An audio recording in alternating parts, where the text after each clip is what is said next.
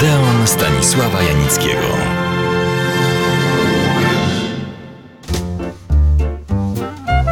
Pozwolę sobie przypomnieć, w poprzednim Odeonie opowiadałem o repertuarze krakowskich kin w innych dużych miastach. Było podobnie.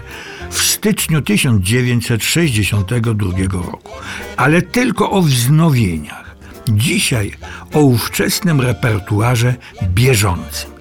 Powiem zaraz, jest równie obfity i urozmaicony co wznowienia, by nie być gołosłownym.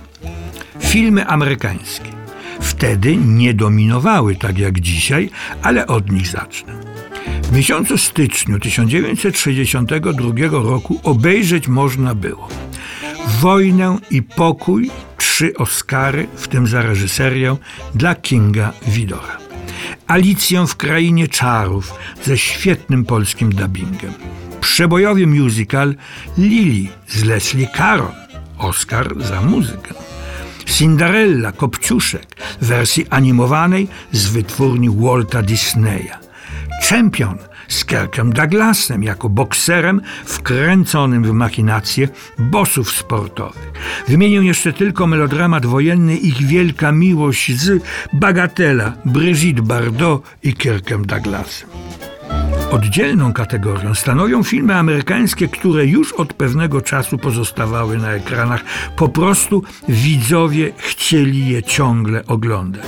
W środku nocy melodramat z podtekstem kryminalnym z Kim Nowak. Kto tę gwiazdę dzisiaj pamięta? I znakomitym aktorem Frederikiem Marczem. Dalej Anatomia morderstwa z Jamesem Stewartem, Urzeczona Alfreda Hitchcocka, Ożeniłem się z czarownicą René Claira i tak dalej, i tak dalej. O tych filmach już mówiłem. Wielką Brytanią reprezentowała między innymi rewelacyjna czarna komedia Jak zabić starszą panią i widowiskowy SOS Titanic.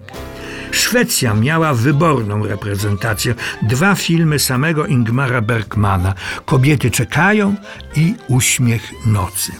Byli jeszcze Francuzi, podrywacze, szwajcarski film w biały dzień, niemiecki, wtedy zachodnio-niemiecki, remake sławnego klasycznego filmu Dziewczęta w mundurkach, czy japoński Młodzieńcza miłość Tadashi i Mai, łączącego lirykę z ostrym spojrzeniem neorealistycznym. Miłośników dawnego i nie tylko światowego filmu nie muszę przekonywać, że był to repertuar wyśmienity. Samochwalczo powiem, że się do tego nieco przyczyniłem, ponieważ byłem członkiem filmowej rady repertuarowej, która rekomendowała filmy zagraniczne na polskie ekrany. Dbaliśmy o to, żeby polscy widzowie mogli obejrzeć najcenniejsze dzieła światowego kina bez względu na to, gdzie zostały zrealizowane. Kardynalną wypracowaną zasadą było 50-50, czyli połowa filmu a było ich ponad 200 rocznie, pochodziła z krajów kapitalistycznych, a druga połowa z Polski, Związku Radzieckiego i tak zwanych demoludów. I nie były to często filmy najgorsze.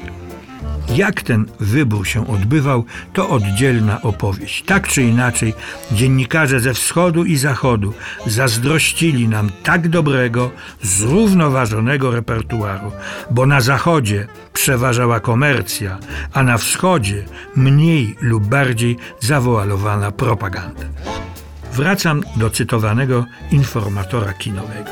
Specjalnymi omówieniami, wspartymi zdjęciami, opatrzono takie m.in. filmy jak radzieccy kozacy według Lwa Tołstoja, niemiecki film Tu Radio Gliwice o znanej prowokacji hitlerowskiej oraz amerykańskie przygody Tomka Sawyera, adaptację głośnej powieści Hermana Melvilla Moby Dick ze znakomitą rolą Gregory Pecka i dla dzieci i młodzieży najmniejszy buntownik. Tekstem i zdjęciami dosyć podłymi technicznie, nawet jak na tamte czasy. Okraszono sylwetki naszej Teresy Tuszyńskiej, o której pisano jako o nowym odkryciu, nowym zjawisku. Przypomnę, bohaterka filmu Do widzenia do jutra. Nieśmiertelnej Sophie Loren, Marlona Brando, Tatiany Samojłowej, wspaniała rola w Lecą Żurawie, Jamesa Mezona, o którym już Państwu opowiadałem, i francusce Pascal Petit i o urzekającej Włoszce Alidzie Walli.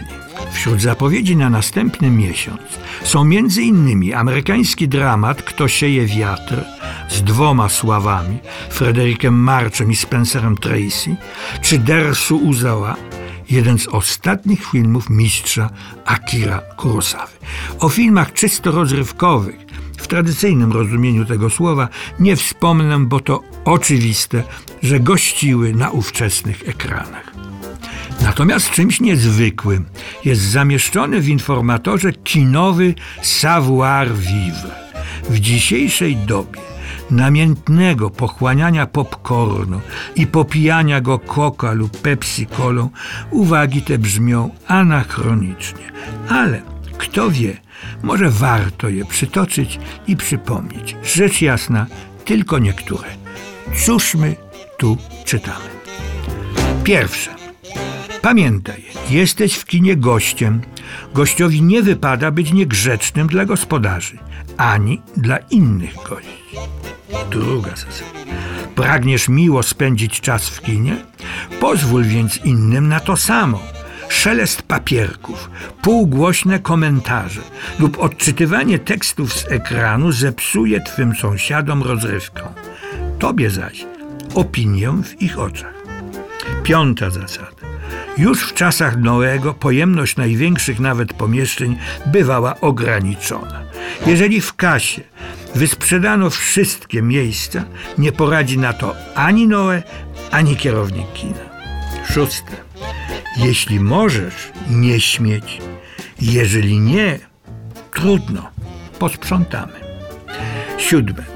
Jeżeli wchodzisz na salę już w czasie seansu, postaraj się to czynić możliwie cicho i dyskretnie. Ósme, ostatnie.